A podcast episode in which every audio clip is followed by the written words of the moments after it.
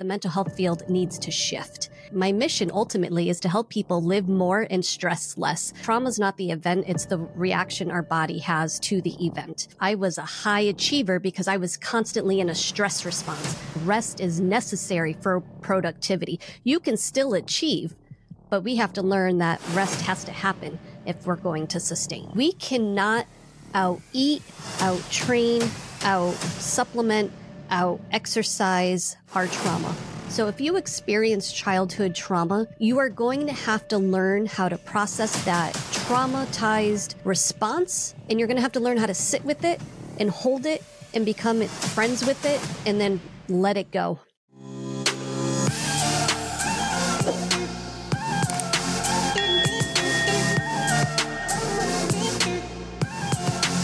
Erica, so I love that you're coming on the show because I think I crossed paths with your feed very ironically in a time that I was feeling very burned out myself. And so I feel like the universe kind of gave me these messages at a time that I needed to hear. And it was about a episode and a conversation that you had and talking about burnout and how it's really running rampant in our society. So when you look at your career and all of the work that you've done, how would you define your mission and why is it important?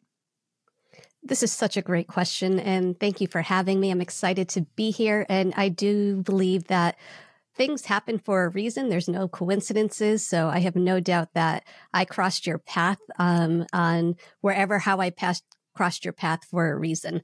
And so for me, I am a mental health professional. I'm a licensed marriage and family therapist by trade, turned into an integrated mental health professional. And in my almost 20 years of doing this, right, I am trauma informed.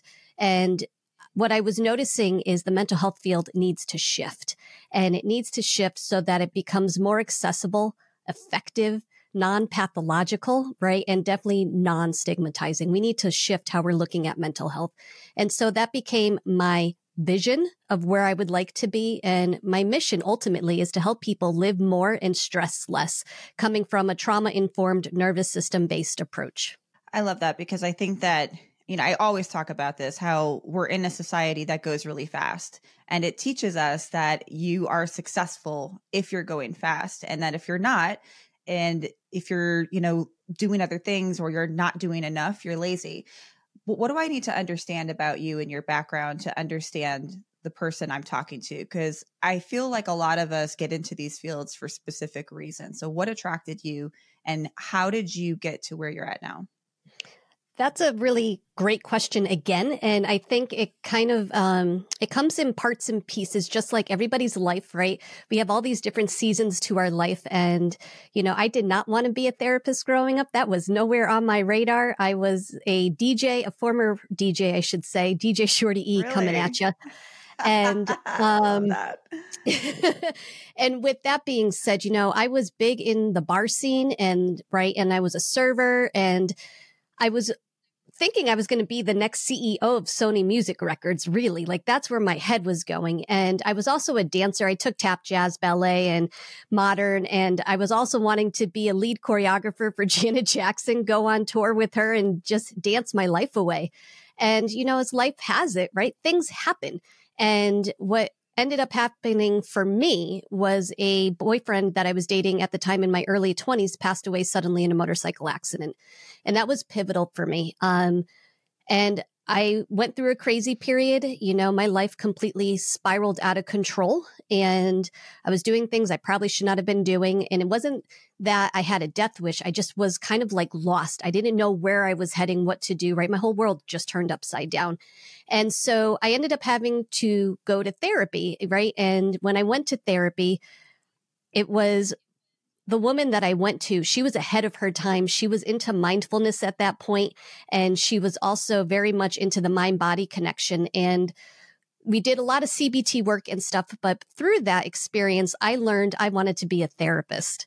I didn't know how I was going to be a therapist because I just finished gra- um, undergrad with a business degree. So here I am business degree. I'm out in the workforce and I am hating my life. I don't know how I'm going to get to where I want to be. And then one day, the guy that I was dating now, um, at that point, he said to me, Erica, if money's not an option, what would you do? Well, lo and behold, the first thing that came flying out of my mouth was therapist.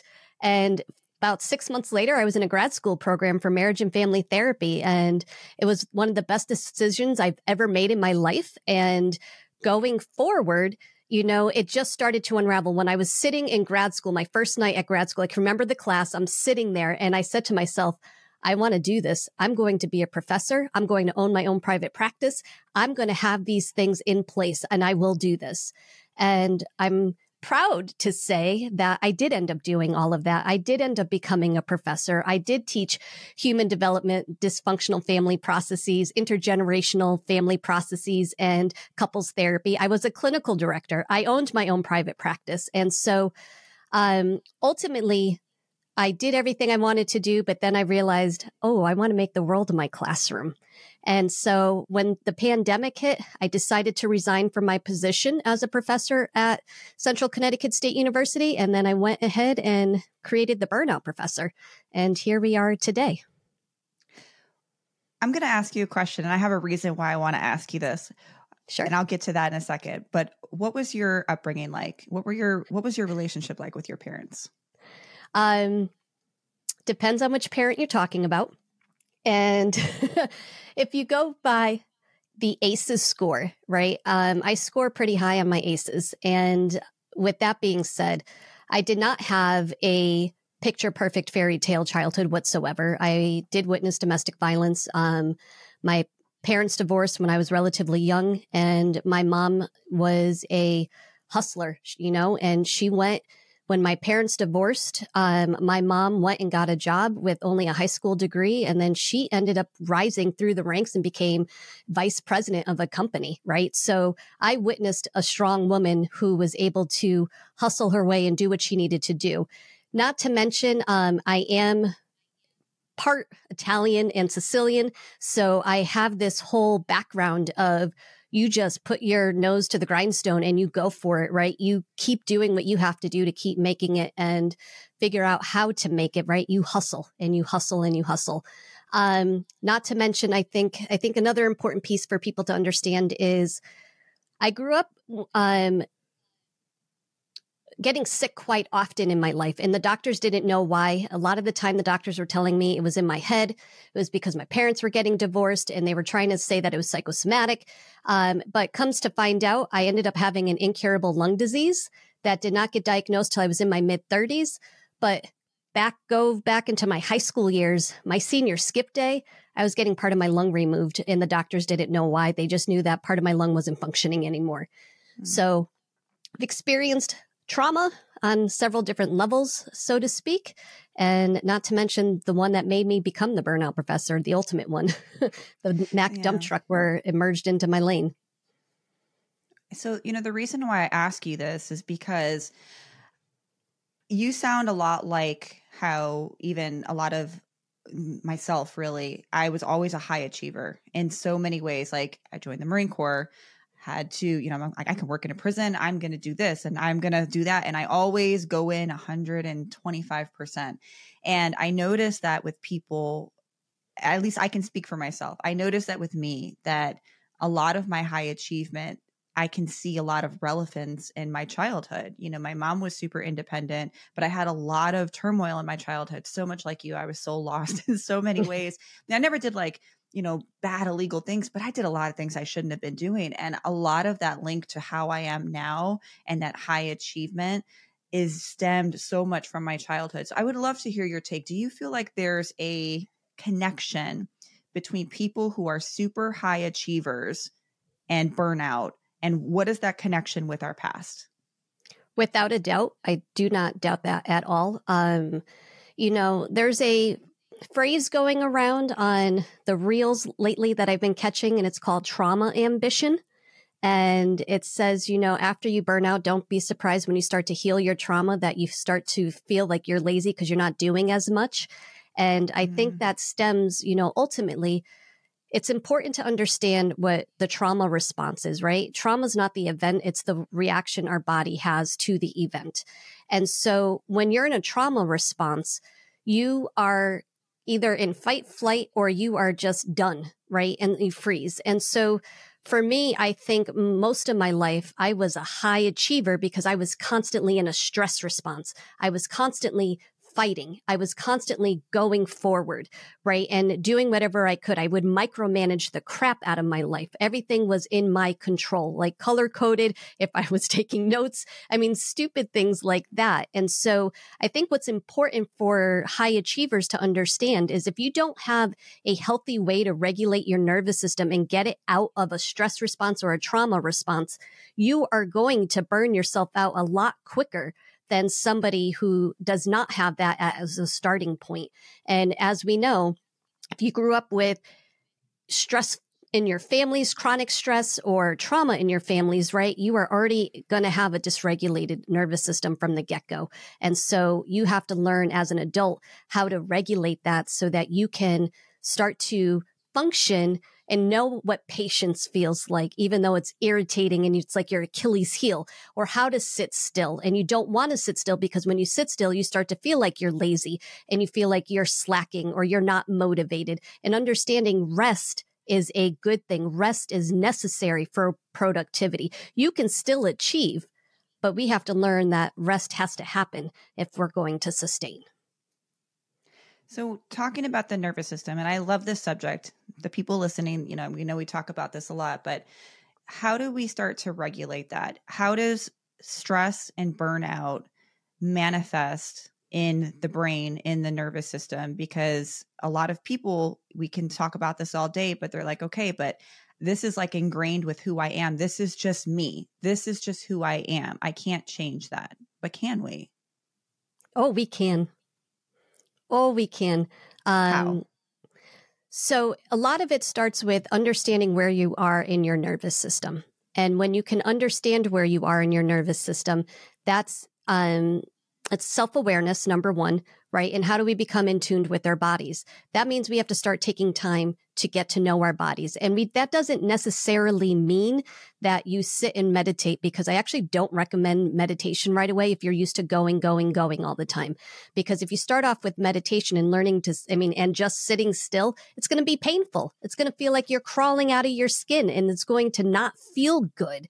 So getting to know your body can look very in different ways. It can start to look like this. You can start to, if you're in a stress response, not a trauma response, but a stress response, where you have an elevated heart rate, your eyes are dilated, you know, and you have the shallow breathing and that kind of stress response, working out, walking, exercises, getting to know your body that way is a great thing. Body scans is another great way to start to understand your body.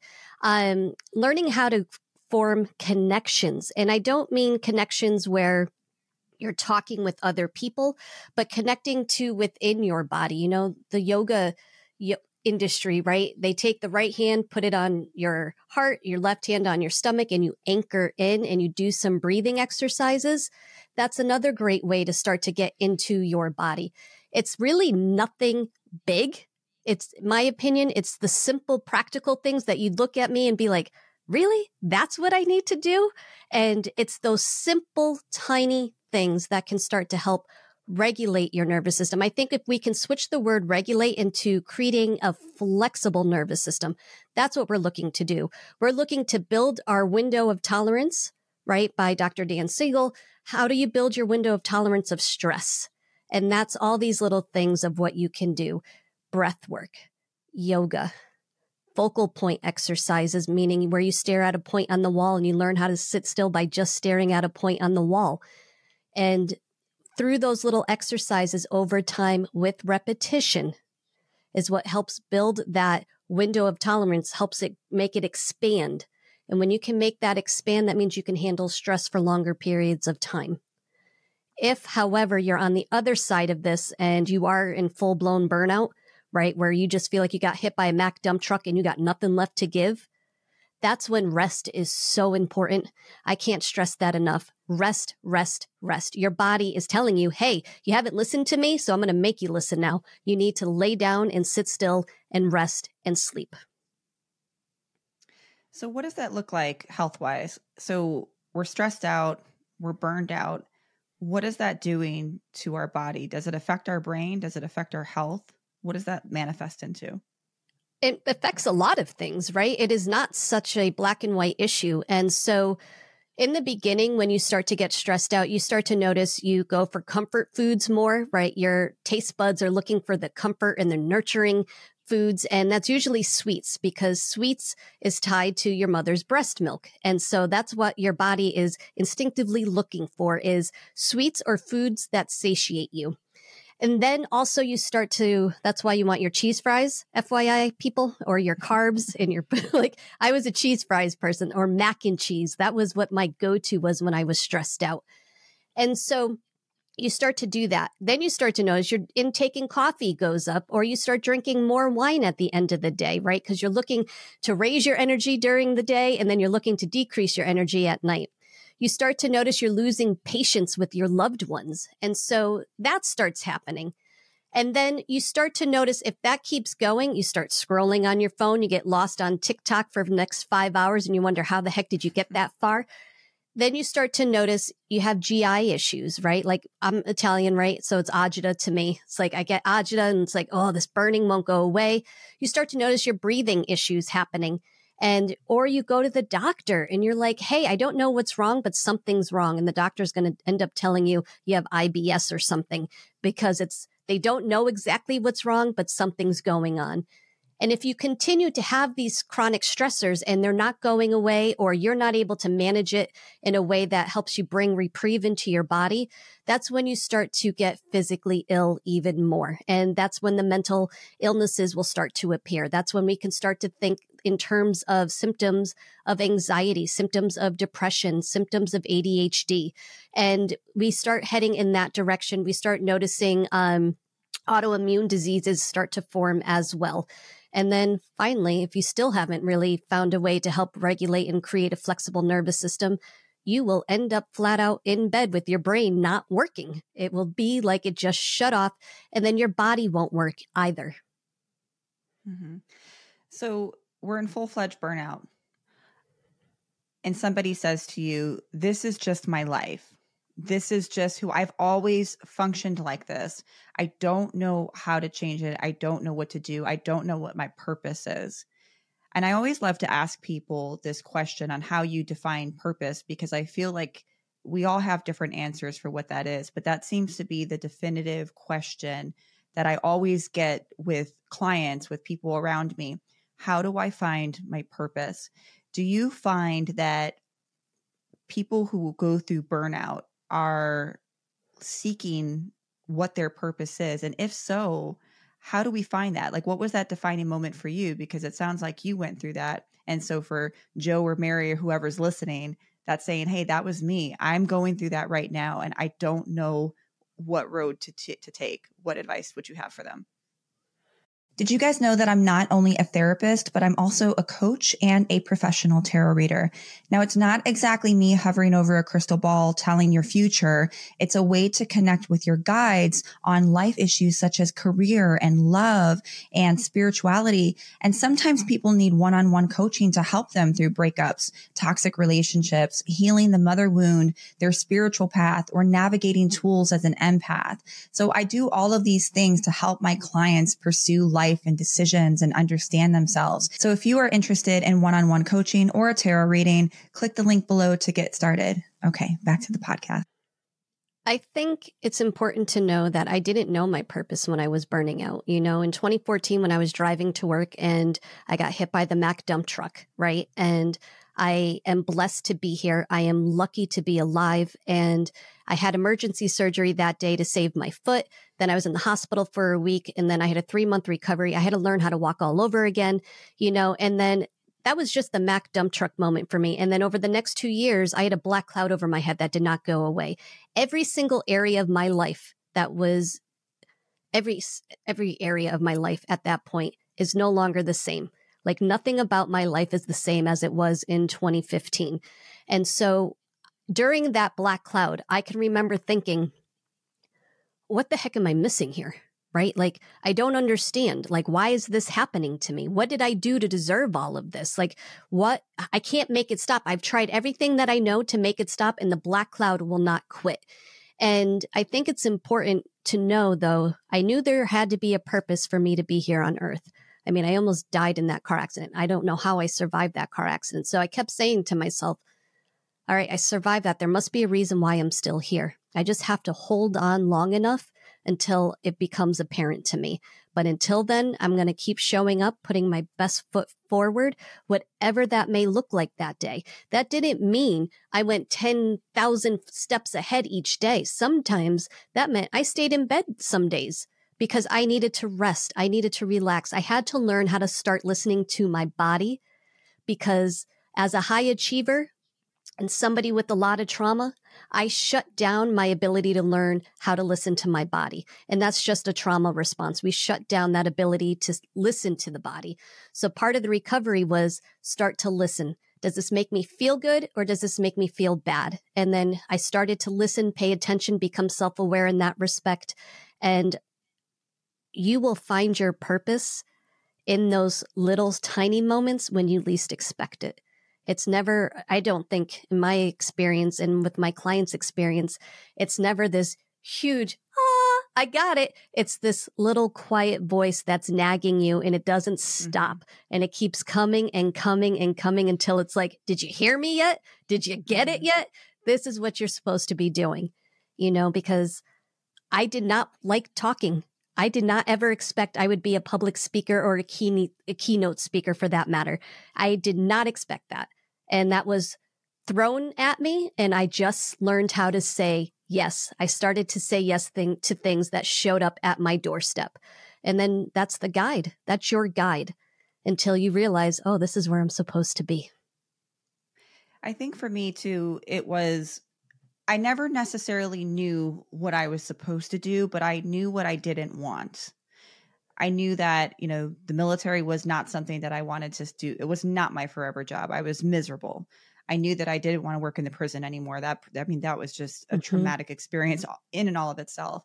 I always knew when to say this is no longer serving me, and it was always that gut feeling. And whenever I think about that, it was always leading me in a different direction, guiding me, hey, you need to move somewhere else. But ultimately, I had to believe it when it showed up because I think too many people question it. They question that feeling, that saying, like, I just feel stuck because I don't know which route to go. But really, it's something in your intuition that's saying you can go left or right. Either mm-hmm. way is going to be a, a path for you. But staying stuck and staying where you are right now is no longer serving you. But I think we tend to ignore that little voice inside of us or that big voice that's telling mm-hmm. us because of fear. We're yes. afraid of the unknown. We're afraid of what if it doesn't work? What if I lose money? What if I lose this relationship that's no longer serving me anyway? You know, what if, what if? And I think if we can just get past the fear of the unknown, we would have so many more options in front of us. And just, man, just like you, I'm mm-hmm. always mm-hmm. go, go, go, go, go. And like the thought of slowing down, even for a day, scares the shit out of me. So for people like me who don't know how to slow down, what tools, what can we do to, even if we have to force ourselves, how do we get comfortable with being how do I say this? How do we get comfortable with not only with being alone, but being alone with our thoughts without distractions? Hmm. So I have two things I want to say first, I think one of the mantras that I learned along the way is I can't mess up anything that's really meant for me. Number one. And number two, what is meant for me will always find its way to me. So even if I didn't get it the first time around when it came by, it will come by again and I will have an opportunity again to go for it. So nothing's ever really lost. And, you know, I have a pretty diverse background, even in my therapy career. I worked in a lockdown facility with the DOC. I did work with the Veterans Affairs Administration right? And I did work with the public school system, juvenile justice system. I was a clinical director at a children's psychiatric outpatient, had my own private practice, right? And through all of those experiences, you know, on the outside, people would think I can never stay in one space, right? Or how come she's always moving around? And what I've learned to say is, it may look that way, but I also gained things from each position I was mm-hmm. in because everything that I have done in my past, regardless if it was in my therapy world or in my business realm, right, with the undergrad degree in my business area, has served its purpose to where I am today. So if you look at things as everything you do is adding to your toolbox, right? So that, because wherever you're heading, you're going to need something from the past that you've done. Nothing's lost ever. You may have learned what not to do, but nothing was ever lost. Everything was gained, in my opinion. So if you can learn to reframe it and empower yourself that way, that goes a long way with feeling defeated or having that fear. It makes that fear become bearable. And I think that's the biggest thing is how do you make fear not paralyze you, but bearable and doable because we all have fear. And if you don't have fear, I think you're not living. You got to have risks. You got to be able to take risks. And so to go back to the question that you asked, because that was going around and about, but the question being, right, like as a high achiever, how do you get okay with being still? It's practice. It is literally practice. And it's not something that happens overnight. It's little things that you can do every single day. And so the focal point exercise, for example, if you can sit in a chair, get somewhere where you're comfortable, stare at a point on a wall on the floor somewhere on in front of you, and you put that timer on for 30 seconds. You learn how to sit with that agitation that comes up as you're sitting there. Because when you sit still, your brain, and you're not used to sitting still, your brain literally is saying, What is this feeling? I don't know what this is. I can't put a compartment, like I can't find the compartment it belongs in. And so it creates this agitation in our bodies. And that is what you're learning how to do is to get comfortable with that agitation without becoming impulsive and feeling like you have to do something. And the more you can learn how to sit still like that and build up that stamina, build up that muscle, the more you will be able to learn how to just be and it won't feel bad. I relate with that because let me let me look back. Let's see. I did I worked at Pizza Hut. I was in the Marines. Then I decided to go towards the mental health route. So I got my master's. Mind you, I was a high school dropout. I never made it past freshman year. So I have a technically I have an eighth grade education. And mind you, I got my master's later, but I got a GED. Um, I then went and worked in the federal prison system, which was just absolutely just a terrible experience. Then I worked in hospice. Then I worked in discharge planning and hospital. Then I worked at the VA. I actually still work there. Um, and then I decided I'm going to start doing psychic readings, and I still do that. And then I decided I'm going to start a podcast. And then I decided I'm going to do one on one coaching and I'm going to open a private practice. I have done everything under the sun. Sometimes I don't even realize how much I've done.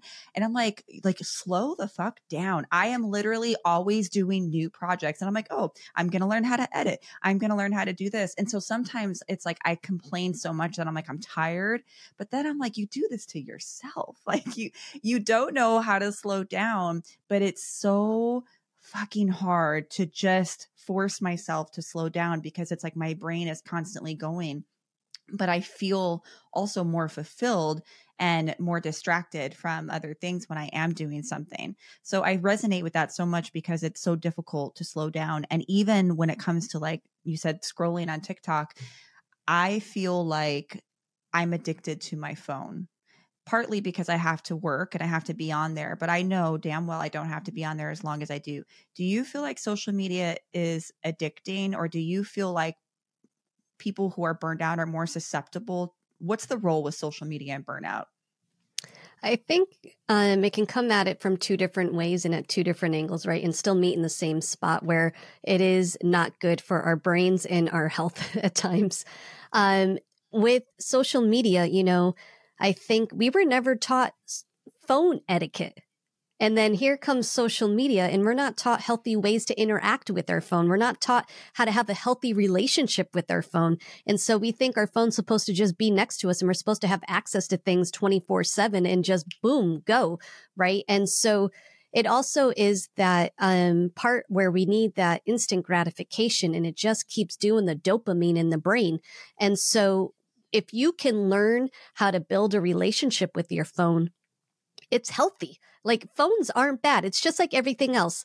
The phone itself is not bad. It's our relationship to it to it is whether or not it's going to be considered good or bad, healthy or unhealthy. And so some things I recommend, you know, when you go to bed at night, put your phone in the other room. There's research out there that shows us that even if the phone is like next to us on our nightstand, we're looking for it. Even when we're sleeping, we're looking for it. We're not truly resting. And so, and never mind the radiation stuff that's coming out of the phones, and you shouldn't be having it near you, at least 15 feet near you, right? So, psychologically, though, we're constantly looking for that phone or we need to have it attached. So, if you can learn to separate yourself from it, create some strong boundaries with it, right? Don't go on your phone until 12 noon. Have an OG, OG, an OG alarm clock, right? and that's the, that's the DJ coming out. it really is. and so learning how to just kind of go back to basics. You know, I even went as far as I got the old um, way of counting your steps. I because for a while I was using my phone to count my steps. And then I was like, you know what? I have an old fashioned watch on my hand that's 20 years old and I have the count stepper that's like just battery operated because I am trying to detach myself from my phone and not let my phone run me and rather, hey, it's just a tool that I have in my life. But why do we reach for the phone instead of reaching for a book or meditation? Because people who are burned out, that myself included, I've been here, I'm still going through it. I know that the right thing to do to wind down, to relax my nervous system is to turn down the lights, read a nice book, don't expose myself to light. But instantly, it almost feels more familiar to just turn on a crime show or Netflix or reach for my phone to wind down. Why do we do that? In my opinion, I think it comes down to we've, you know, it's like an addiction. And so with addiction, right, we know from a neuroscience perspective, the more repetitive the behavior, the more we narrow our neural pathways, right? So that we narrow our options of what we're going to do when we feel a certain way. So, and we train ourselves to go one way and it's only one option. So when we're feeling like this, the repetition of always going towards the TV or always going towards your cell phone, right? That is a learned behavior that's been reinforced over time, over and over and over and over. If you can intentionally set yourself up for success by putting your phone in that other room and not having a TV in your room, so all you have access to is your book and the low light, right? you will retrain your brain by doing that if you keep repeating that behavior over and over and over and over again. And I think for us high achievers, and I'm going to put you and I in the same category for this one, okay? When we weren't taught healthy behaviors growing up, there's no way we should know how to do it. We have to teach ourselves. And so that can be mm-hmm. another reason why people go right for their phones because they don't know any better. Just like Dr. Maya Angelou says, when you know better, you do better. So setting yourself up for success is key here. You can call it reparenting your inner child, but it's really simply putting things into place that you didn't have before, especially what led you to your burnout. Because I guarantee you, the scrolling on the phone didn't just happen now. It's been something you've been doing for a very long time. And it's now you're realizing, oh, this is a problem. Mm-hmm. I, I've, I think I've gotten more serious about my health now. I'm about to be 38. And this year has really been a challenge for me health wise. I had surgery, had a tumor taken out, had an mm. ovary removed. And although everything's benign and I'm good, it really put a lot of stress on my body. And it doesn't help that what I do in my career, I'm doing a million different things as well. Um, And so I've been focusing more on my health more lately. And I find that when I look back at all of the the stress and the burnout that I had that accumulated over years, at the time I felt like I could handle it. You know, I got 6 hours of sleep a night and then I would have sleep debt on the weekends where I would sleep for 12, 13 hours because I was only getting 5, 6 hours of sleep during the week. And for a while that was okay, but it caught up very, very quickly. And I'm now I'm paying the consequences in my late 30s because my body can no longer do the things that it used to do, even though I'm super athletic and I eat really well. It literally caught up. How can we recognize this early on? I know you talk about the four stages of stress. What are those stages and how can we look out for it? Because I want people listening to recognize when they're in it not when it's too late and now you are backtracking to try to fix all of the years of burnout and stress that put a toll on your body, your physical body, your mental health, and your spiritual health, because we don't want that. So I think it's important to understand also this is i'm going to bring in the trauma um, informed therapies component right now we cannot out eat out train out supplement out exercise our trauma. So if you experience childhood trauma, you are going to have to learn how to process that traumatized response. And you're going to have to learn how to sit with it and hold it and become friends with it and then let it go. And typically that's when it happens in the trauma informed therapies. Um, there's a lot out there. Um, you know, I've been on a couple of podcast episodes where when I start to identify some, I know there's a bunch out there. I'm just going to identify the top three that I can just say off the cuff. Um, but know that I know there's a lot of other reputable trauma informed therapies out there as well. So we're talking EMDR, IFS, internal family system, somatic experiencing. And I think when you start to heal that trauma, your body decreases the inflammation, right? And then that's when our gut health can really start to improve. That's when our body really learns how to relax. Yes, does exercise help us mitigate some of these things? Does eating healthy help mitigate some of these things? Absolutely. But if the root cause is childhood trauma, you got to go there first and you got to heal it through the body. And it's not necessarily always talk therapy. It is more likely going to be a mind body nervous system based trauma informed approach. Just need to put that out there. Um, and if you can refresh my memory, what was the question? oh, so how do we recognize when we're in these stress responses? Are there specific stages? How do we recognize when we're currently going through those stress responses? So that way later on we can, so that way we're not looking back and trying to fix things, but we can maybe prevent further damage down the line. I think, you know, most high achievers to begin with we have this push through mentality, right? And we don't know how to acknowledge or even say, hey, um, there's something going on here. Um, I'm feeling tired because if we say something's going on, that's usually a sign of weakness to us, right? That's just what we were taught. Like, you don't do that. It's not an option. you got to mm-hmm. keep going. And then when we go from there, after the push through mentality, then we start seeing those behavioral changes.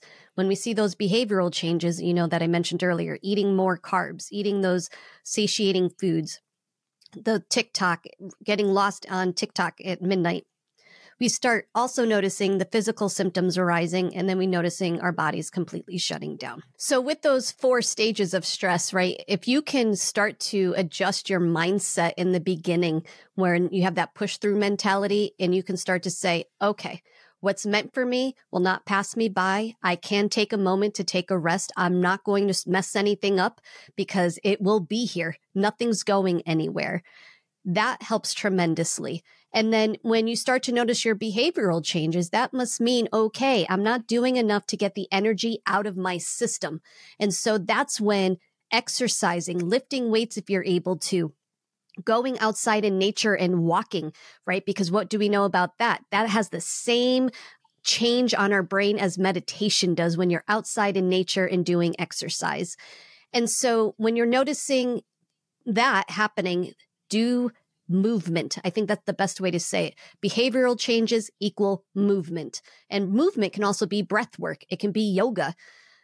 And then when you start to notice the physical symptoms, that's when I would say, hmm, maybe I need to be looking a little deeper here. And maybe I should be checking out a trauma informed therapy because maybe something else is going on here if I can't fix it with just exercise or eating healthy. And when you do those trauma informed therapies, you start to notice a shift. And then, hey, would you notice that? You're able to navigate your nervous system because it became flexible. And then that's when you'll notice, oh, working out does work out for me. It's not going to push me over the edge and then I'm done. And then ultimately, you know, if you got to the part where your body does just shut down, that is definitely your sign to be going and seeing a trauma informed specialist that can really start to help you.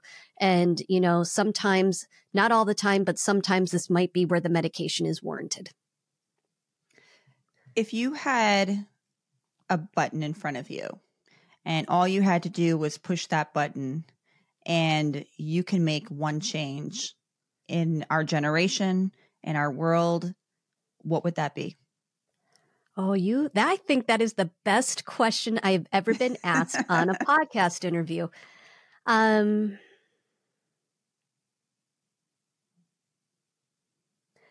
if I could hit one thing, the button, it would be the authenticity button. I would love if I could hit a button and then everybody would learn how to be authentic, authentic to themselves, authentic with others, and they could speak their undeniable truth. I want to pull from a card, a deck that I have. And okay. um, I do this, I've been doing this with a couple guests on my podcast, and I don't know the questions. I haven't gone through even half the deck yet, but let's see what comes out. I'm just going to shuffle and I like to, it's kind of like a closing tradition on my podcast now. Cause I feel like we could talk for another hour. I think so.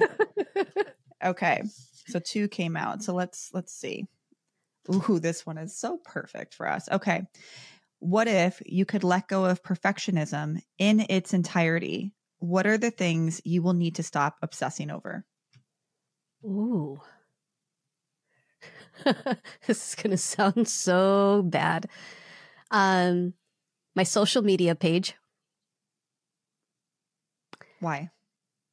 Because I feel like it always has to be at a certain level.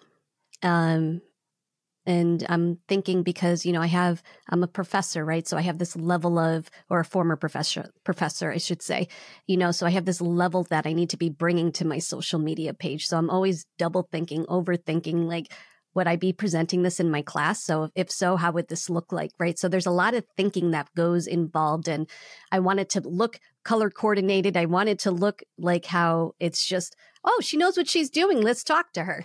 Right. Um, I think the other thing would be this is a, I'm going to put it this way. This is a really great question for me because this was something that I worked really hard on um, on my burnout recovery journey to let go of perfectionism. You know, if you had asked me this question eight years ago, nine years ago, there was a lot of things I needed to let go. Um, I had to learn that I didn't need to care what other people think, so to say. Um, and when I say that, I care about the people that I love and I care what they think about me, but I don't care majority because I am everyone's on their own journey here. We are all here trying to do the best that we can. Um, so I don't know how to answer this question in the sense of because I know, all right, I learned to not care what other people think about me. Check. I learned um, that I don't need a perfect life. It doesn't need to look perfect to everybody on the outside. It doesn't matter because as long as I am living a life that fulfills my soul and I know that I'm living with integrity, it doesn't matter if I don't have the best car anymore, if I don't have the perfect house. It really doesn't matter. True story. Pandemic time happened and I had a three floor condo. I sold, donated whatever I could, and I packed two suitcases only. And I drove down and moved to another state with only two suitcases after having a three floor condo. I sold everything, donated everything, gave it away. And I think that was one of the most freeing things I've ever done. I think a lot of us went through some real soul searching during COVID. But what I love about the healing journey, especially when you have trauma, when you have perfectionism, especially us high achievers, it it becomes less weight that you have to hold on to you know mm-hmm. when i just like you my social media i'm like oh it's got to look like that and, and now i i don't care. I just post. But there's still those levels of like okay why isn't it getting views? Or why did i get it on this time but now it's not? But i think that's just running a business and those things may always be there. But it's just so freeing when i just don't care about my car anymore. I care about experiences. I care about um, longevity in my life and the relationships that matter yes. and i to me that's growth and that in itself is process is you know as long as i know that i'm growing i'm human and we we're not perfect. It's just life. So erica i appreciate and i'm so humbled for you coming on the show um, sharing your your not only your experience but your vulnerability it's not easy to you know come on a podcast and be you know worldwide and be like hey these are my traumas too. I've gone through it as well. It's so relatable. Um, i want everyone to be able to find you so i'm going to link your website and what you do. Is there any projects or anything that you want to share and where can people find you? You can find me on Facebook, Instagram, or LinkedIn at The Burnout Professor, my website, theburnoutprofessor.com. If you're wondering of any upcoming talks that I have, you can always stay up to date on my Instagram page. And thank you for having me. I was so excited when you reached out and was like, Would you like to be on my podcast? And I was like, uh, Yes, please. So Love I'm s- really happy that we got to connect and thank you for having me. Likewise. Thanks, Erica.